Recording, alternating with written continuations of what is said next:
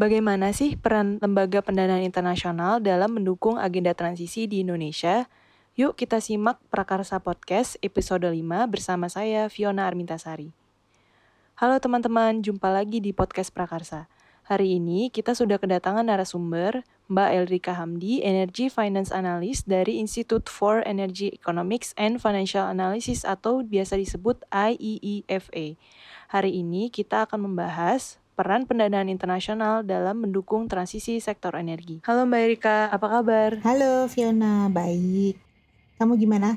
Baik, sehat? Sehat. Terima kasih loh Mbak sudah bersedia menerima undangan dari Prakarsa. Ngomong-ngomong, kesibukannya lagi apa nih Mbak? Aku kebetulan nih uh, lagi WFB nih, work from Bali. Wah, asik banget tuh Mbak. iya, karena udah sumpek di Jakarta eh pengen lihat yang hijau-hijau. Betul banget tuh Mbak. Udah kebanyakan WFA ya kita ya. Mm-mm. Oh iya Mbak, aku penasaran banget nih dengan isu yang lagi up banget tentang transisi energi. Aku juga banyak lihat berita-berita yang seliweran di internet tentang transisi energi ini. Ngomong-ngomong soal transisi energi ini, digadang-gadang ini akan menjadi pilot project yang dibawa untuk memimpin presidensi G20 tahun depan. Bagaimana sih tanggapan Mbak Erika terkait hal ini? Jadi sebenarnya kalau kita berbicara mengenai proyek energi terbarukan di Indonesia gitu ya yang sudah mendapatkan pendanaan IFIS itu memang saya melihat ada keterbatasan peranan IFIS dalam hal ini MDBs ya Multilateral Development Banks di dalam pendanaan energi terbarukan di Indonesia karena biasanya disebabkan adanya minimum ticket size bagi sebuah proyek gitu. Jadi ambil contoh kasus misalnya ADB lagi, um, biasanya mereka baru tertarik untuk memberikan pendanaan proyek-proyek yang minimum tiket size-nya sebesar uh, USD 25 juta dolar. Nah, ini kalau ditranslate kepada kapasitas renewable energy-nya sendiri, mungkin kalau untuk solar PV 25 juta dolar, ya berarti harus ada proyek sebesar 25 sampai 35 megawatt. Sedangkan di Indonesia procurement untuk proyek solar PV sebesar itu tuh baru ya bisa bisa dihitung dengan jari lah, nggak nyampe 5, mungkin nggak nyampe 4 gitu ya. Jadi memang ada semacam ada mismatch antara minimum ticket size pendanaan yang dapat diberikan oleh MBBs dengan skala proyek yang available di Indonesia gitu. Jadi biasanya cara lain yang bisa dilakukan untuk mendapatkan pendanaan murah dari MDBs ini adalah dengan membandel beberapa proyek menjadi satu. Tapi tetap ada permasalahannya gitu karena rata-rata pendanaan dari MDB ini kan memakai skema project financing ya. Jadi ketika project financing itu maka transaction cost-nya itu besar sekali. Karena mereka harus melakukan due diligence yang super ketat terhadap planning project tersebut sehingga uh, nanti ada legal cost, ada financial cost, ada transaction cost itu menjadi sangat besar dibandingkan dengan total overall cost-nya gitu. Jadi tidak make sense untuk meminta pembiayaan renewable energy skala kecil kepada MDB uh, sedangkan porsi transaction cost-nya itu um, lebih besar atau nggak mungkin nggak lebih besar ya tapi dalam presentasi yang sangat besar dibandingkan keseluruhan biaya total gitu. Jadi peranan IV ada atau tidak di energi terbarukan ada tapi untuk saat ini masih sangat terbatas pada proyek-proyek yang skalanya medium to big scale. Ironisnya sebenarnya yang membutuhkan pendanaan lebih murah gitu ya, pendanaan murah itu adalah proyek-proyek energi terbarukan yang skalanya kecil di Indonesia. Dan itu yang kebanyakan belum mendapatkan access to financing atau access to cheap financing. Oke, kalau tentang terkait dengan skema retire PLTU lebih cepat di Indonesia sendiri itu mungkin nggak sih Mbak untuk dijalankan? Mungkin, yes and no. Dan tapi tentunya mungkin yang perlu diketahui kebanyakan dari fleet PLTU di Indonesia itu umurnya masih sangat muda ya, rata-rata di bawah 10 tahun. Hmm. Jadi untuk mungkin ini untuk pengetahuan umum saja gitu biasanya umurnya PLTU itu bisa berkisaran antara 25 sampai ya mungkin 40 50 tahun. 40 ah, lah ya, 50 it's pushing it too much. Jadi kalau mau retire lebih cepat, maka kan ada cost yang terbuang di situ ya. Ada investment cost yang sudah dilakukan uh, oleh investornya, tapi belum istilahnya belum kembali gitu lah ya, belum balik modal, tapi harus di stop proyeknya. Maka di situ akan harus ada istilahnya penggantian gitu terhadap investasi tersebut. Tapi kalau berbicara mengenai ETM ini panjang sih ini nantinya. Kita mau langsung lanjut ke situ atau gimana? Mungkin pertama-tama saya juga pengen tahu nih, kalau Mbak Erika sendiri tahu nggak sih siapa saja yang nantinya akan terlibat di dalam pilot project tersebut? Sebenarnya kalau siapa saja yang terlibat, pastinya ya kalau kita berbicara di Indonesia itu ya harus ada PLN. Karena PLN adalah satu-satunya off-taker listrik di Indonesia gitu ya. Jadi PLN harus terlibat dan harus dapat buy-in. Kemudian ada juga IPPs, Independent Power Producer atau penjual listrik swasta.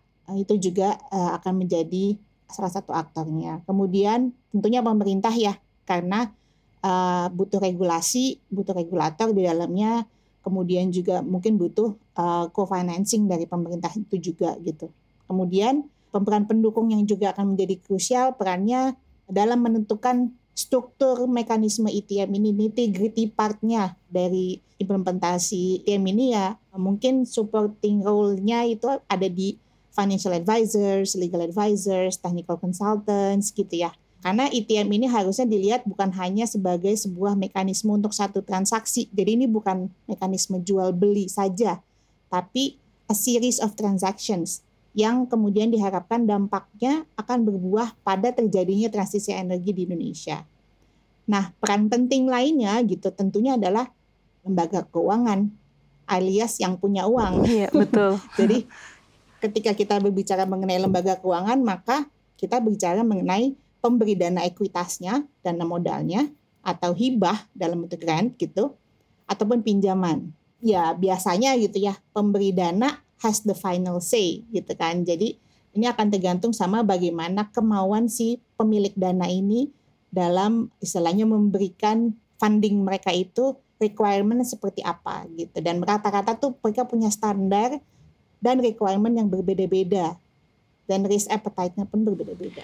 Oke, sebelum kita ngomongin banyak nih tentang lembaga keuangan, khususnya IFIS atau International Financial Institutions, aku mau tanya nih, mungkin di sini kan banyak teman-teman yang masih baru ya di bidang ini. ITM itu apa sih Mbak?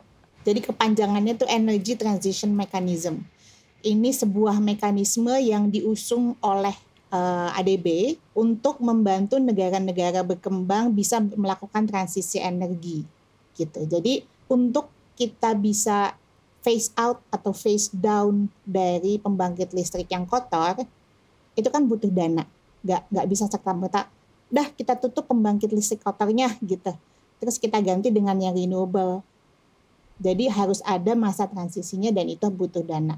Nah dananya dari mana gitu. Sedangkan kita tahu bahwa banyak dari global financial institutions di seluruh dunia gitu ya itu sudah um, sudah komitmen untuk ya, divestasi dari energi kotor gitu. Jadi ETM ini uh, sebenarnya yang harus diingat ETM ini bukan typical transactional mechanism. Jadi ini bukan seperti transaksi jual beli pada umumnya gitu. ETM ini adalah mekanisme untuk bertransisi. Jadi logikanya yang tadi saya bilang, kenapa ada pemilik dana yang mau memberikan dana mereka untuk membeli sebuah aset yang kotor dan memasukkan aset kotor itu ke dalam portfolio mereka. Padahal di sisi lain mereka semua seperti yang tadi saya sudah bilang, mereka semua sudah berkomit untuk mendivest gitu ya, mendivestasikan investasi mereka dari energi kotor tersebut gitu. Jadi the only reason why they would want to do that adalah karena mereka melihat adanya atau ada potensi transisi dari pendanaan tersebut. Jadi ini yang dilihatnya harus sebagai satu kesatuan bahwa pembelian energi kotor tersebut atau pembelian aset energi kotor tersebut yang kalau nggak salah oleh ADB disebutnya sebagai um, carbon reduction fund gitu ya dana CRF itu yang kemudian diterima oleh pihak penjual harus dipakai lagi untuk direinvestasikan ke dalam proyek-proyek yang bersih dan terbarukan. Nah, kondisi transisi ini itu harusnya menjadi harga mati bagi para uh, pemberi dana.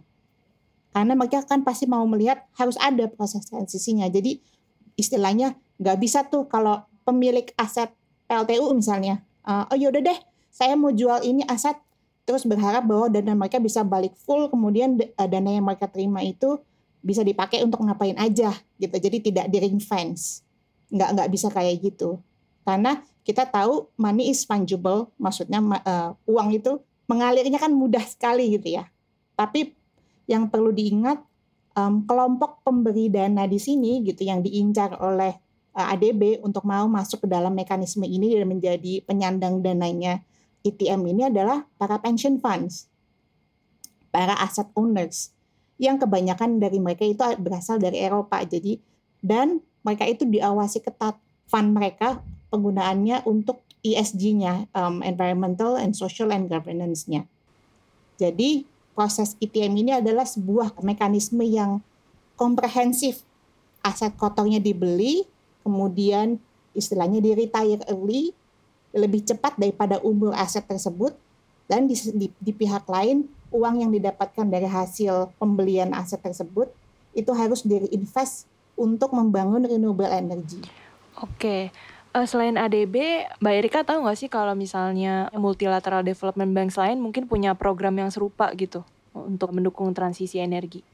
Uh, kalau untuk transisinya ya, jadi kalau ITM ini kan istilahnya lebih dari end to end ya. Dia mm -hmm. juga memberikan dana pendanaan untuk energi kotornya gitu ya, istilahnya untuk uh, mendivest energi kotornya. Kalau untuk transisi ini sebenarnya ITM ini mekanisme baru sih. Jadi belum belum pernah ada di belahan dunia lainnya dan dan justru ini baru mau dimulai. Jadi mau dibikin pilot project dengan Indonesia, Filipina dan Vietnam tadinya menjadi tiga negara uh, apa namanya ya, yang dijadikan pilot project, tapi Vietnam uh, mundur katanya Vietnam nggak mau dan mungkin akan digantikan oleh Pakistan kalau nggak salah ya. Uh, tapi nanti aku mesti cek lagi lupa sih kalau nggak salah Pakistan yang kemarin sempat bilang mau dijadikan pilot juga. Pemerintah Indonesia sangat menyambut baik uh, mekanisme ini gitu ya karena memang kebetulan Indonesia di PLN mungkin seperti yang teman-teman juga sudah tahu kondisi mereka kan saat ini sedang oversupply. Iya betul. Kebanyakan supply, demandnya kurang gitu ya. Jadi memang ini sesuai gitu, cocok dengan kondisi sistem kelistrikan Indonesia yang sedang oversupply. Nah, Vietnam kenapa tidak mau? Karena mereka sebenarnya undersupply. Vietnam itu demand growth-nya masih sangat tinggi sehingga mereka tidak merasa mereka perlu meretire pembangkit-pembangkit mereka anytime soon. Lembaga keuangan yang lain um, untuk transisi uh, yang komprehensif seperti ini belum ada sih yang saya lihat. Tapi yang ada biasanya itu mereka memberikan pendanaan uh, langsung kepada misalnya pembangkit energi terbarukannya gitu. Kalau menurut Mbak Erika sendiri, proyek-proyek energi terbarukan yang didukung oleh multilateral development banks itu sendiri, apakah sudah align gitu dengan prinsip transisi yang berkeadilan? Artinya mereka memperhatikan faktor lingkungan, sosial di dalam uh, proyeknya gitu. Sebenarnya sih ya harusnya sudah ya rata-rata multilateral development banks itu mereka mengikuti IFC principles itu ya, di mana di situ ada 8 apa 9 aku lupa uh, points yang sangat melihat bagaimana sebuah proyek uh, energi terbarukan itu mempengaruhi kondisi sekitarnya. Jadi bukan hanya kondisi lingkungannya, tapi juga misalnya apakah uh, itu bersinggungan dengan masyarakat adat atau apakah itu bersinggungan dengan uh, gimana proses apa proses akuisisi tanahnya, lah, lahannya gitu-gitu. Jadi mereka biasanya sudah punya prinsip-prinsip tertentu yang memang diterapkan di dalam pembangunan energi terbarukan supaya proyeknya itu sustainable. Kalau menurut Mbak Erika sendiri, bagaimana sih memastikan bahwa peran IFIS ini atau dalam hal ini multilateral development banks ya, ini perannya tuh optimal gitu dalam mendukung tercapainya tujuan Paris dan juga mendukung proses transisi di Indonesia yang uh, tentunya mengadopsi prinsip berkeadilan tersebut. Karena faktanya yang kita tahu bahwa beberapa IFIS ini kan masih banyak ya yang mendukung proyek-proyek energi fosil gitu. Ah betul mungkin to be fair gitu ya kalau kita berbicara mengenai multilateral development banks atau sebenarnya any development banks dari G7 countries gitu ya maka hampir semua itu sudah punya policy untuk phase out dari coal atau at the very least tidak mau mendanai pembangunan uh, eh, PLTU yang baru. Tapi beberapa AMDBs uh, seperti ADB juga kemarin itu mereka masih memasukkan gas sebagai transition fuel di dalam energy policy-nya mereka gitu. Jadi gas ini terutama untuk mid, kalau nggak salah kata-katanya untuk midstream dan downstream natural gas di negara-negara middle income dan upper middle income countries itu masih bisa mendapatkan pendanaan dari ADB karena ADB melihat bahwa gas ini uh, berperan sebagai transition fuel. Jadi kalau misalnya kita mau fair gitu ya menilainya memang peranan gas ini uh, debatable gitu ya dalam proses energy transition karena bisa dibilang emisi yang dikeluarkan dari pembangkit listrik tenaga gas itu lebih kecil daripada emisi dari PLTU. Tapi di sisi lain sebenarnya dalam proses drilling gas itu sendiri pun banyak kadang-kadang banyak terjadi leakage, methane leakage um, yang di flare lah atau yang leakage yang tidak kelihatan. Jadi kalau kita lihat mungkin dalam 5-10 tahun terakhir itu globally publik itu meminta negara-negara untuk phase out dari coal dalam lima tahun ke depan ini akan pindah nih mereka akan meminta uh, apa negara-negara untuk phase out dari gas juga. Nah, tapi standingnya, istilahnya positioningnya MDBs di sini memang masih sangat, kalau aku lihat masih sangat ambigu gitu kali ya bahasanya. Karena mereka masih tidak bisa menentukan apakah setiap negara itu pathway untuk decarbonization-nya itu memang bisa lepas dari gas begitu. Jadi bagaimana supaya optimal gitu ya eh, peranan mereka dalam mendukung Paris Agreement ya kita sebagai civil society ya kita harus mengawal isu ini gitu bahwa para IVs ini, MBBs ini benar-benar menyediakan dana yang mereka janjikan untuk terjadi transisi energi dan yang mereka sediakan dananya itu memang benar-benar untuk um, energi yang terbarukan dan bukan dari fossil fuel ataupun nah ini yang, eh, yang menjadi salah satu perdebatan juga adalah nuklir gitu kan.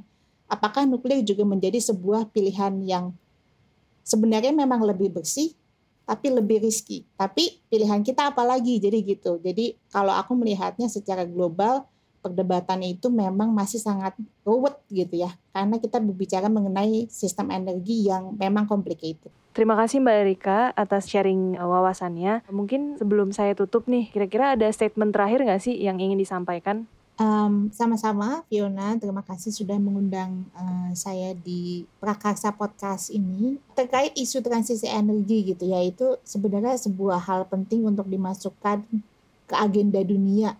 Uh, bukan cuma agenda G20 atau G7 atau v, V20 atau PBB atau lain-lain gitu ya. Karena isu lingkungan itu adalah isu global. Dan itu isu kesehatan, itu adalah isu kemanusiaan dan itu isu untuk satu dunia gitu ya. Jadi um, isu ini memang harus ya ditackle oleh satu dunia, bukan hanya satu negara atau bukan hanya oleh negara-negara yang memang terdampak atau akan terdampak dari adanya uh, climate crisis ini.